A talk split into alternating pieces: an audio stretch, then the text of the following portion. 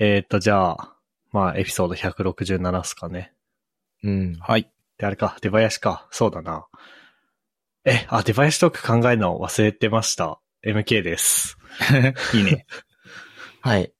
なんか、最近、また、学生、多分これは、つなんか、消えることはないんだろうけど、TikTok とか動画メディアが台頭してきたことで、ペン回しがより広く若者に普及してきたらしく、なんか学生の頃、ちょくちょく、ちょこちょこやって、いろいろできる、できてたんで、なんか今思い出して、今、今流行ってんだーってこう、なんか感慨にふけってました。トッシーです。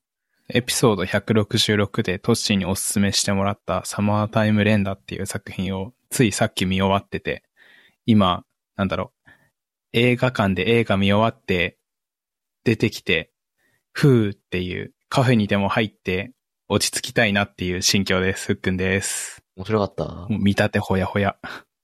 うん、いいっすね。よかった。いや、で、さっき収録前に話してたのが、いや、MK も見たら絶対ハマると思うんだよな、みたいなことをトッシーが言ってたから、うん。ちょっと、時間作って、年末年始とかに見ようかな。ぜひぜひ。はい。もう、事前情報何も入れない方が面白いと思うから、 OK。サマータイムレンダーで、こう、ググったりしないようにしておくと了了解です。いいと思います。あれでしょアマプラにあるんでしょ Amazon プライムにも、Netflix にもある。あ、オッケーオッケー。了解です。うん。いやー、そうね。なんか、近況で言うと、先日、あれなんですよ。あの、やる気ない FM さんの、なんか、まあ、オフ会というか、なんというか、っていうか、 ほぼ、ほぼやる気ない FM メンバープラスなぜか僕みたいな感じでランチに行ってきたんですけど、うん。あの、非常に楽しかったです。なんだっけななんか、まあもしかしたら、もしかしたらというか、た、多分、ちょっとまだ聞けてないけど、やる気ない FM さんの本編の方でも、あの、話されてるだろうから、あんま長くは喋んないんだけど、すごい衝撃的だったのが、その、菅井さんとか、マークさんの、あのお子さんも来てたのね。う。うんん。で、マークさんのお子さんは、えっと、あ何歳っつってたかなまあ、多分1歳みたいな。うん1歳ぐらいのはず。で、菅井さんのお子さんが6歳ぐらいで、で、なんか東京駅の小祝農場みたいな。小祝農場東京丸の内ビル店っていうところに行ってきて、うん。うん。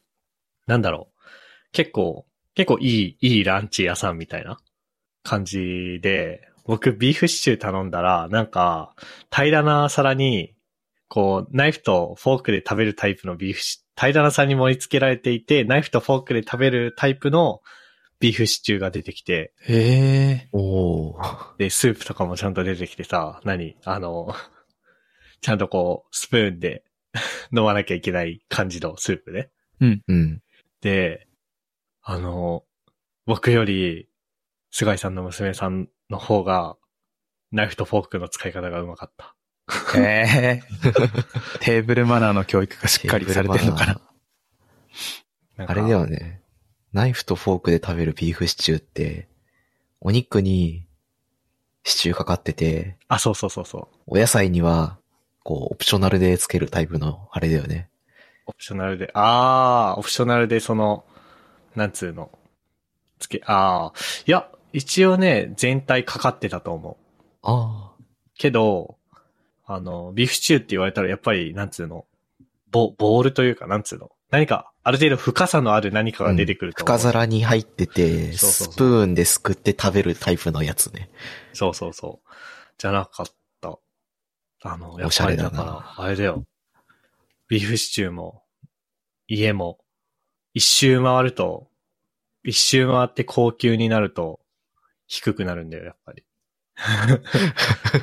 わかるなんか今の。えだから、ひ、二回平屋の方が、あ、そうそうそうそう。実はなんかみたいな一周回ってお金持ちになると、うん。目黒とかの平屋になるじゃん。うんあ、そういうことか。僕らがふ日常的に関わるようなぐらいのお金持ちだと、うん都。内のタワマンの高いところなんだけど、うん。こうそれすらも凌駕して一周回ったお金持ちは、なんか目黒区とか文京区とかの平屋に住んでるんですよ。庭付きの。うん。わかるー。それと、それと一緒です。 いやー、まあ、そんな感じですかね。あの、非常に楽しかったです。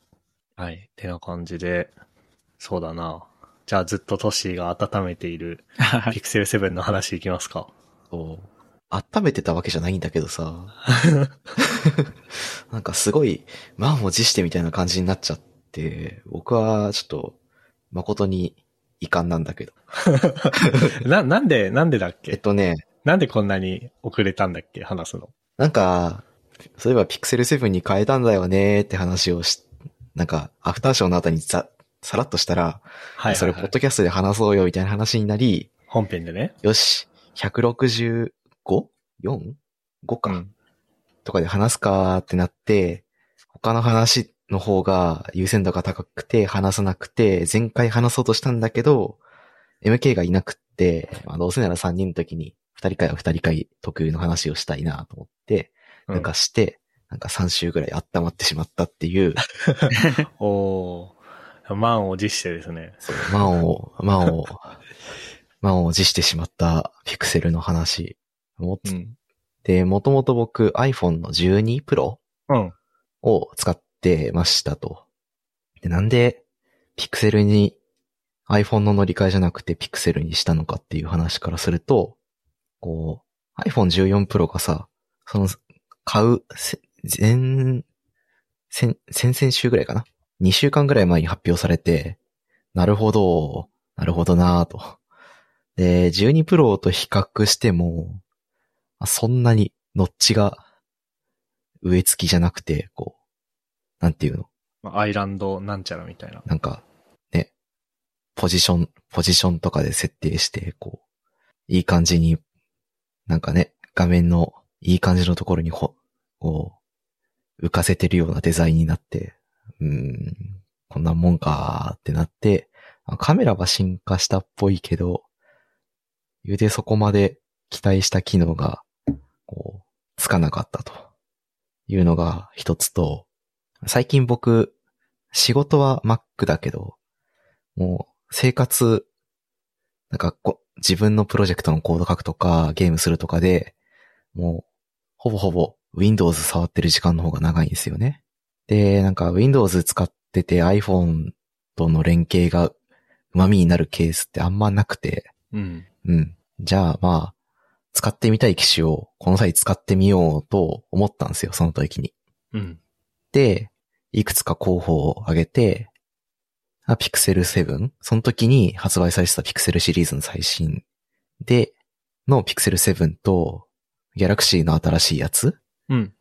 と、エクスペリアシリーズの一番高いやつみたいな感じで、こう、いろいろ候補を挙げてって、で、うーん、どれがいいかな、どれがいいかなーってなった時に、なんか、値段と性能がいい具合に釣り合ってて、良さげなものってなって選んだのが Pixel 7だったんだよね。なるほど。そうそうそう。だから、なんか、まあ、ピクセルシリーズもともと興味あって、欲しいなぁ、使ってみたいなぁと思ってたんだけど、まあ、ちょっとこのタイミングで変えてみようと思って変えてみた次第ですというなるほど。感じですね。で、使ってみた感じだと、まず、指紋認証がついてるのが 嬉しい。なるほどね。そう。指紋認証も顔認証もできる。うん。うん。で、iPhone 12 Pro と画面サイズはほぼほぼ変わんない。ちょっと一回りでかいぐらいなんだけど、まあ大きく感じるし、発色もこっちの方が好きなのかもしれない。おー何かが違う。ここがこうだから違うっていうのをあんま分かってないんだけど、ピクセルの方のディスプレイの方が僕は綺麗で好きだなという感じですね。なるほど。で、iOS から Android に乗り換えて、最初困ったのが、iOS ってさ、画面の左端から、こう、中の方にスワイプすると戻る。はいはいはいはい、じゃはい。うん。で、右側から真ん中にやると進むじゃん。そうね。あの、マウスボタンのさ、前後移動みたいなまあマのウスジがェでスきチャーるみとたい思うなんねだけど。そうそうそう。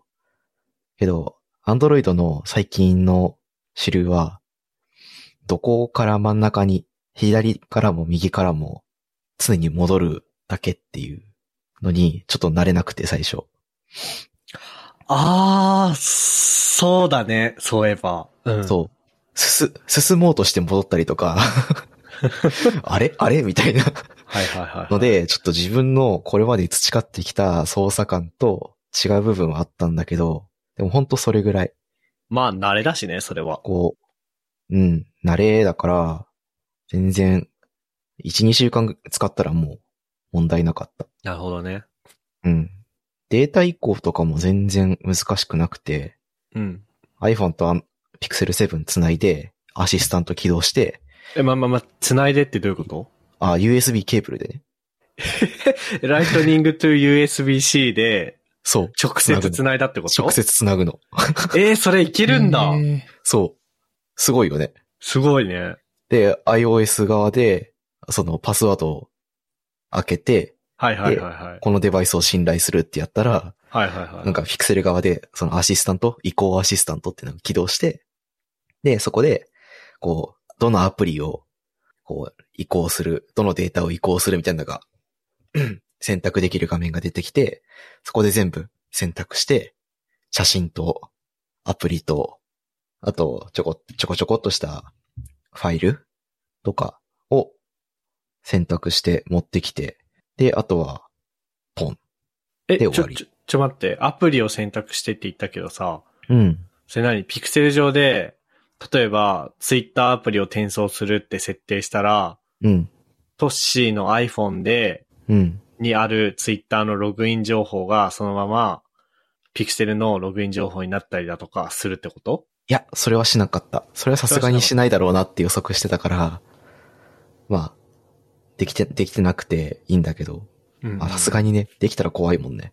まあできたらそうだね。あの iOS の、違う、違うわ。iPhone 同士の機種編だったらそれできるんだよね。あ、できるできる。でもさすがにね、そうだよね。だって違うもんね。アプリ内のデータベースの仕様とうんだか。一応全部、ワンパスワードでうんうんうんログインするようにしてあったから、もう、ワンパスワードからログインして、あとは全部ワンパスワードで入り直すっていう処理は必要だったけど、Android にもアプリがあるやつに関しては全部持ってこれて、めちゃめちゃ楽でした。そのマッピングどうしてんだろうね。なんか Twitter とか Facebook はまあ自明というかさ、うん。そのレベルになると、まああれだけど、例えばなんつうの、日本のちょっとした、まあ、例えばミクシーの見てねとかもさ、iOS と Android 両方提供してるけあるど、そういうマッピングもちゃんとしてくれるんだろうか。してくれるのかとなあとは、スタートアップのプロダクトだと iOS 版だけあって、Android 版は、あ、でもあれか、それはあれか、アプリ選ぶ段階で、その、ないやつはね、選択できなかったね、確かそうだよね、そういうのがあるか。へえ、すげえ。おもろそう、かった今そうなんだに。。そう。すごい移行がね、いや、Android から I iOS とか iOS から Android ってさ、うん。その乗り換えがめちゃめちゃめんどくさいイメージがあったのよ。そうね。うん、過去に一回やってるけど、めちゃめちゃめんどくさくて時間かかって、どうなのかなと思ったんだけど、調べたら、パッとできるって書いてあ って、あそれも一応、選考のポイントでしたね。なるほどこんね。な感じで、めちゃめちゃ好印象、うん。ピクセル。え、あとあれだっけ、ピクセル、ピクセルは違うかな。ピクセルの指紋認証ってあれだよね、画面でやるやつだよね。そう、画面の真ん中に指を押し付けるタイプ。あれすごいよね。すごい。えこれね、なんでできんのって思うけど、すごいわ。ー、すごいよね。すごもう親指でさ、画面操作するのはみんなやってるけどさ、そうんの親指を、こう画面の真ん中にポンって置くだけで、アクセスできるから、ストレスがなくていいんだよね、これ。持ち方変えなくていいし。いや、確かにすごいわ。これはいいですわ。なるほどね。うん。アンドロイド。へえ。なんか、そうだよね。あの、なんだろうな。ちなみにカメラはさ、うん。前持ってたの12 Pro じゃんうん。そっからの何ど、どうなのぶっちゃけ。進化したって思ってんのか、変わらないのか、退化したって思ってんのか、みたいな。多分、技術仕様的には退化しているはず。うん。ただ、そんなに差は感じないかな。うーん。普通になんか写真撮る分だったらそんなに性能差を感じないっすね。なるほどね。うん。なんか、僕は11 Pro から13 mini にしたのね。うん。きょ、きょ、まあ、っていうか、ポッドキャストでも散々文句言ってるけど、ま あ去年、13ミニにして、で、しかもそれがあれなのよ。本当は、13プロを、か、もしくは14プロまで待って買うかっていうつもりだったのに、うん。壊れて11プロが。で、その日在庫があった13ミニにしたっていう感じなんだけど、もう本当にすごい後悔してて、なんだろう。そのね、カメラが3つついてるモデルから2つついてるモデルにして、うん。こう、マクロ撮影ができなくなって、もう飯の写真撮るときにすげえイライラしてるし、あとは、そう、なんか暗いところでの撮影とかもなんか弱くなった気がするし、こう、ハイエンドからローエンドに、うん。まあ、ロー、まあ、ミドルぐらいか、に行くっていうのがすごい嫌だったんだけど、それで言うと、ピクセル7は、ピクセルのラインナップの中では、どの立ち位置ピクセルのラインナップでは、ピクセル7に関してはまだ出てないけど、なんか一応3種類うん。あって、ピクセル7、ピクセル7 Pro、ピクセル 7A 出るよって言われてるやつね、んがあるらしく、多分、プロが一番上そうだね。で、7が普通のやつ。うん。セ 7A がいわゆる廉価版みたいなはいはいはい。まあ、そういう感じだろうね。そう、どっかの技術仕様をワングレード落としたやつになっていて、えうん。だから、ミディアム仕様的なサムシング。ー。ああ、じゃあそれはなんか、すごいね。14じゃねえや。12プロから、うん。だからハイエンドの12プロから、ピクセル7ミドルレンジに行っても、まあ、普通に使えるみたいな。そう。だね。えー、なるほどなえ、あとは、あれじゃん。あれ、トッシーってさ、Apple Watch 持ってたじゃんおワッチ持ってるよ。それはどうなのアップウォッチはね、使えなくなったんで、今は、あれを使ってます。オーラリングを使ってますね。はいはいはいはい。なんかさ、Apple Watch で取ったいろんなデータって iOS のヘルスケアアプリに溜まっていくじゃん。持ってく、で、それっておそらく基本エクスポートできないじゃん。できない。だからね、僕はね、それがすごいもったいないなって思っちゃうんだよね。うんうんうん。それはちょっと思った。どうしようかな、これってなったんだけど、大して撮ってなかったし、まあいいかなというので、もう、乗り換えちゃいました。なうん。うんうん。雑に、そこら辺は雑に、やりましたね。俺めちゃめちゃヘルスケアアップ、多分日本人にしては珍しいぐらい使ってる から、そういう意味でも離れられないんだよね。なるほどね。なるほどなるほど。うんまあでも、そうだよね。なんかよく言うけど、うん。もう、なんだろう。iOS も Android も大大差ないというか、うん。それさっきトッシーが言ってた、そんなに画面スワイプした時のあれとか、挙動とかうん、に細かいところに慣れてしまえば、もう、ほとんど同じっていう世の中になってきてるよね、正直。そうね。アプリの操作感とかも、まあ大体一緒。うん。あちょっと、多分、iOS の事情と Android の事情で、こう、挙動が違うものがたまにあるんだけど、例えば Twitter とかで、ホーム画面に、新規タブでさ、うん。こう、リスト追加できるの知ってるうん。そのリストをさ、iOS で適当に、ホームボ、ホームのタブのさ、ところ連打したりするとさ、上に行って、そのまま、最新ツイートなり、ホームなりに、すぐ戻れるんだけど、それができなかったりとか、ええまあ、細かい挙動の違いはあれど、まあ大体もう一緒。ー、なるほどね。うん。ええそんな感じっすね。だから、ここまで温めてなんだけど、まあ、違和感なく使えてますよという締めくくりにはなっちゃうんだけど。ー。あ、いやでもあれじゃないあのー USB-C to Lightning ケーブルでスマホ同士をつなぐっていう話は、ちょっと そう3週間分の価値あったと思うよ。びっくりしたもんの。価値あったから。でもさ、びっくりだよね。ね。 Google と Apple のデバイスをさ、USB 接続したらさ、デバイス間の通信ができて、こう、端末のデータの移行までできてしまうという。うん。あ、言うてもあれえか。それのためだけに、なんかピクセルプロ買おうかな。ピクセル7プロ。おもろかったよ。おもろいね。うん。へただえ、一それだ回けやるとっできない。えやり直しができない。一回やると。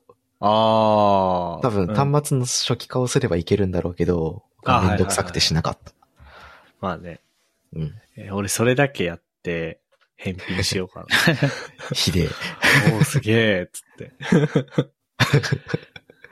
あ、どうもありがとうござい ました。レンタル費みたいな扱いになってる。すごいね。おもろかったよ。へまあ、いやいや一個言うなら、うんあれですね、カメラのところのデザインがちょっと、あの、突起うん、うん。カメラの突起問題ですよ。ー。あれそれはなんか我々が何年もやってるやつな気がするけど。そう。iPhone はさ、四角い突起がさ、うん。こう、端末の、えーっと、手で持った時の左側にベコってついてて、テーブルにディスプレイを上にしておくと、こうカコカコカコカコってなるじゃないですか。ピクセルは、その、カメラがある位置の横、辛い位置で、こう、ベコって、こう、パネルが飛び出てて、はいはいはい。もう一応ね、机に置くとね、ガコガコガコとはならないんだけど、こう、ちょっとか角度ついて置かれるみたいなあー感じっすね。。ちょっとしかも不安になるよね、やっぱり。ちょっと不安。それは嫌だなそれは嫌だけど、まあ、みんなそうしてるってことは、それが流行りなんだろうね。流行りなんだろ うね。へえ。カメラ分厚くなる問題。なんでなんだろうセンサーとレねン。ズまあ、あれかね、やっぱり光学レンズでズームとかする都合上うん。入れなきゃいけないっていうのと、物理的な機構がまだでかくて小さくできないから、うん。あなんれかかねそこら辺の、ね、光学デバイスが進化してくれれば、多分進化するのかもしれないけど、何年先の話になるのやら。という感じで、ございますな、ピクセルの所感。はい。ありがとうございました。いえいえ、温めた甲斐がありました。いけるなはい。まあ、どうしようかな。そんな感じでピクセル7の話があって、じゃあ、まあ、多分今の話を聞いても僕は多分 iPhone を買い続けるとは思うけ ど、それで、なんか最近気づいたことがあってさ、うんん。なんか僕、田園都市線っていう電車に乗って、たまに会社に遊びに行ってるんだけど、うん。なんかね、二子玉川を過ぎたあたりから、なんか、急に全然ドコモの 4G、5G 繋がんなくなんだよね。うん。えー、まあ、繋がってるんだけど、全然うん。通信できないみたいな。なんかやだね。で、そう。で、まあ、確か都内に入ると、二子玉川過ぎると地下に入るはずだから、田園都市線って。うん。それかなとも思ったんだけど、なんか、なんかいろいろ見ていくとね、まあ、まずアンテナは立ってるし、うん。ツイッターはできるんだよ。ツイッターとか他のアプリも、んちいや、そんなことないかな。あ、ツイッターとかはできる時もあるんだけど、うん。そのサファリの URL 入力するところに、ワード入れてググるってことが絶対できなくて、なぜえ、なんでだろうみたいな。どうしてで、ふと思い立って、あ、これやっぱりなんか DNS 周りじゃねえって思って、うん。じゃあ DNS、えっ、と DNS サーバーで合ってるかな ?DNS の S ってサービスだから DNS サーバーって複数がいたいみたいにならないよね。うん。だ、大丈夫ならだ。ないね。じゃあ DNS サーバーの向き先変えようと思ったのよ。うん。そしたら、あれなんか、ピクセル7の話した後にこの話すると iPhone ディスになっちゃうけど、なんか変えられなくて。うーん。その Wi-Fi につないでるときは、その Wi-Fi のところに行って DNS 変えれるんだけど、モバイル通信の時の DNS サーバー変えれなくて、うん、うん。へいえ。や、マジかよって思って、そしたらなんか DNS オーバーライドっていうアプリが App Store にあって、うん。それを使って Google Public DNS とか Cloudflare の DNS とかに変えれて、うん。変えたら繋がったっていう。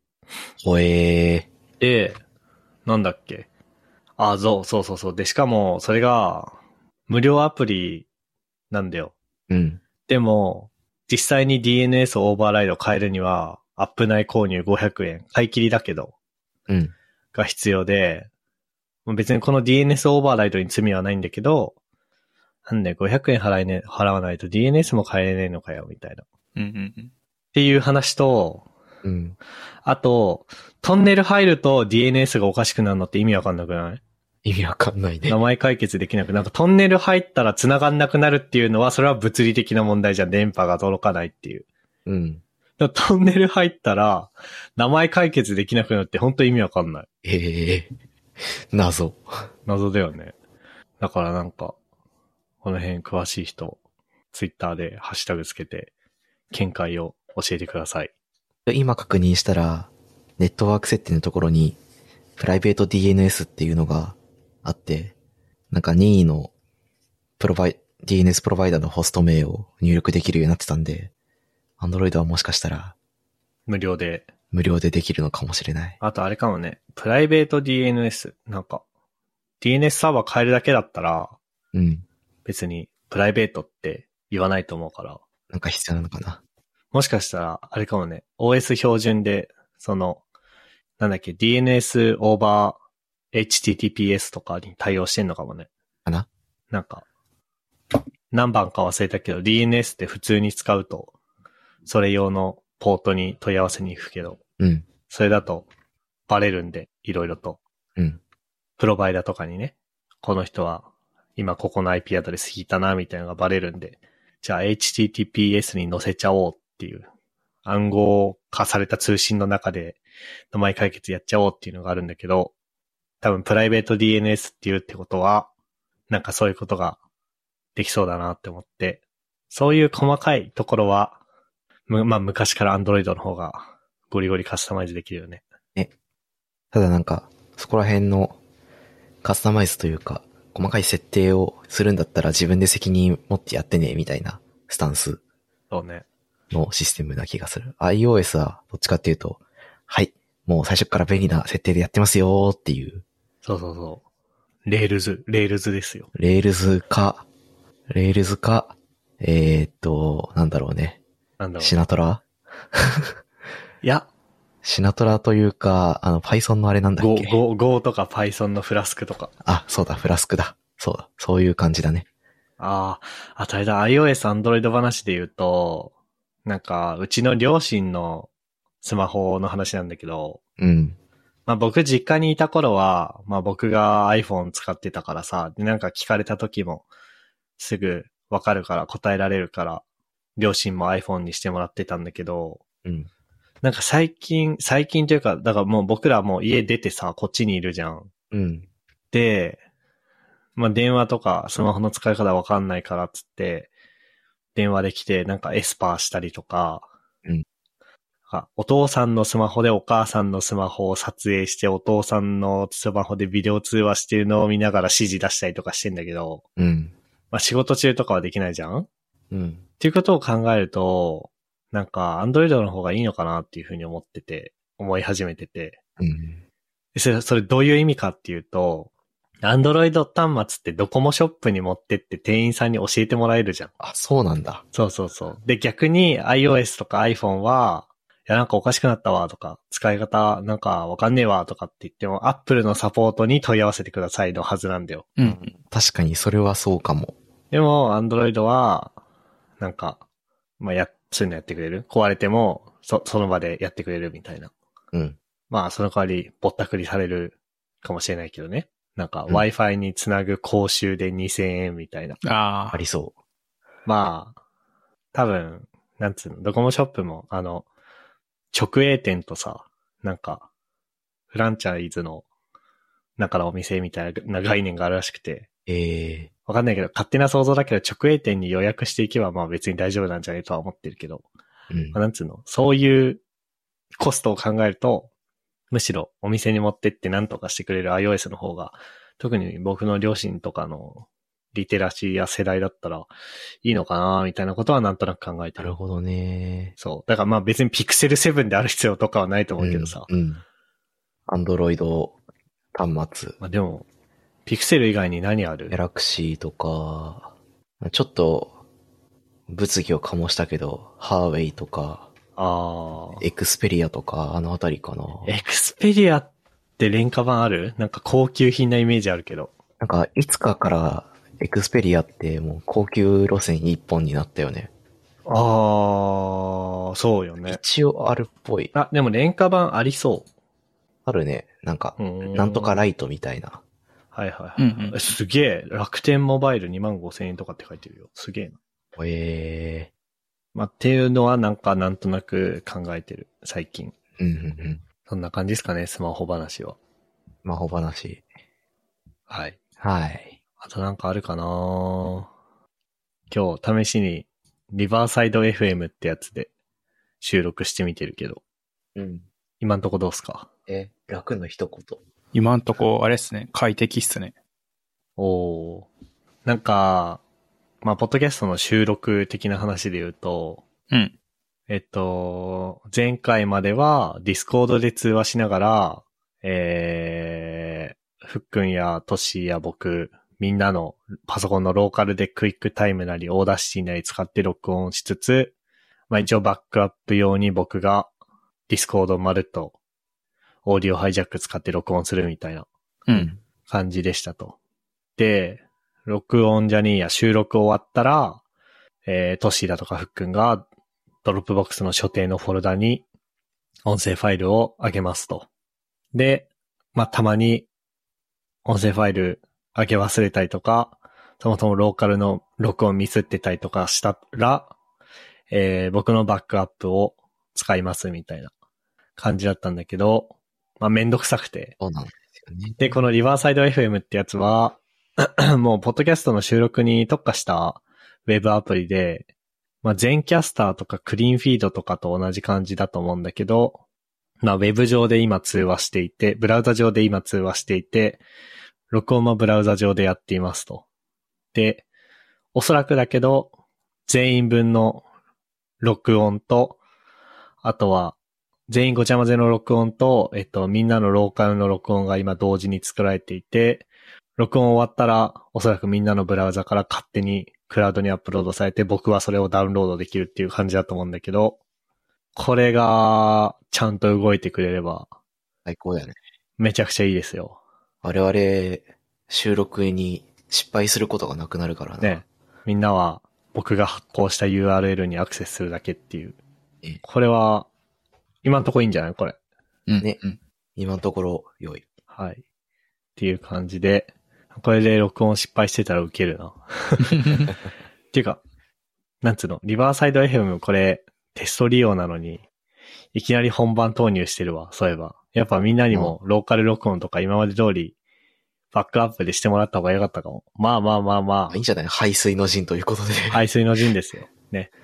うんはい。男気だね。じゃあ、男気だね。というわけで、まあ、これを皆さんが聞いているということは、ちゃんとリバーサイド FM が動いてくれてるってことですね。おーこの音声が世に放たれたという ことは。うんぬんかんぬん。はい。じゃあ、そんなところですかね。なんか、マジ、この2週間ぐらいすごい疲れた。おお疲れ様です。疲れ様です。もう、なんか、物理的、物理的ってなんだろう。なんかね、単純に仕事量的にも疲れたし、うん。トラブル的にも疲れたしで、もう、ダメです。はい。そんな感じでで、偉い。終わりますか。うい終わりますか。えーっと、ここまで聞いていただいた皆さんありがとうございました。番組内で話した話題のリストやリンクは、ゆるふわ .com スラッシュ167にあります。番組に関するご意見、ご感想は、ツイッターハッシュタグ、シャープゆるふわでツイートお願いします。面白い、応援したいと思っていただけた場合は、ウェブサイトのペイトレオンボタンからサポータープログラムに登録していただけると嬉しいです。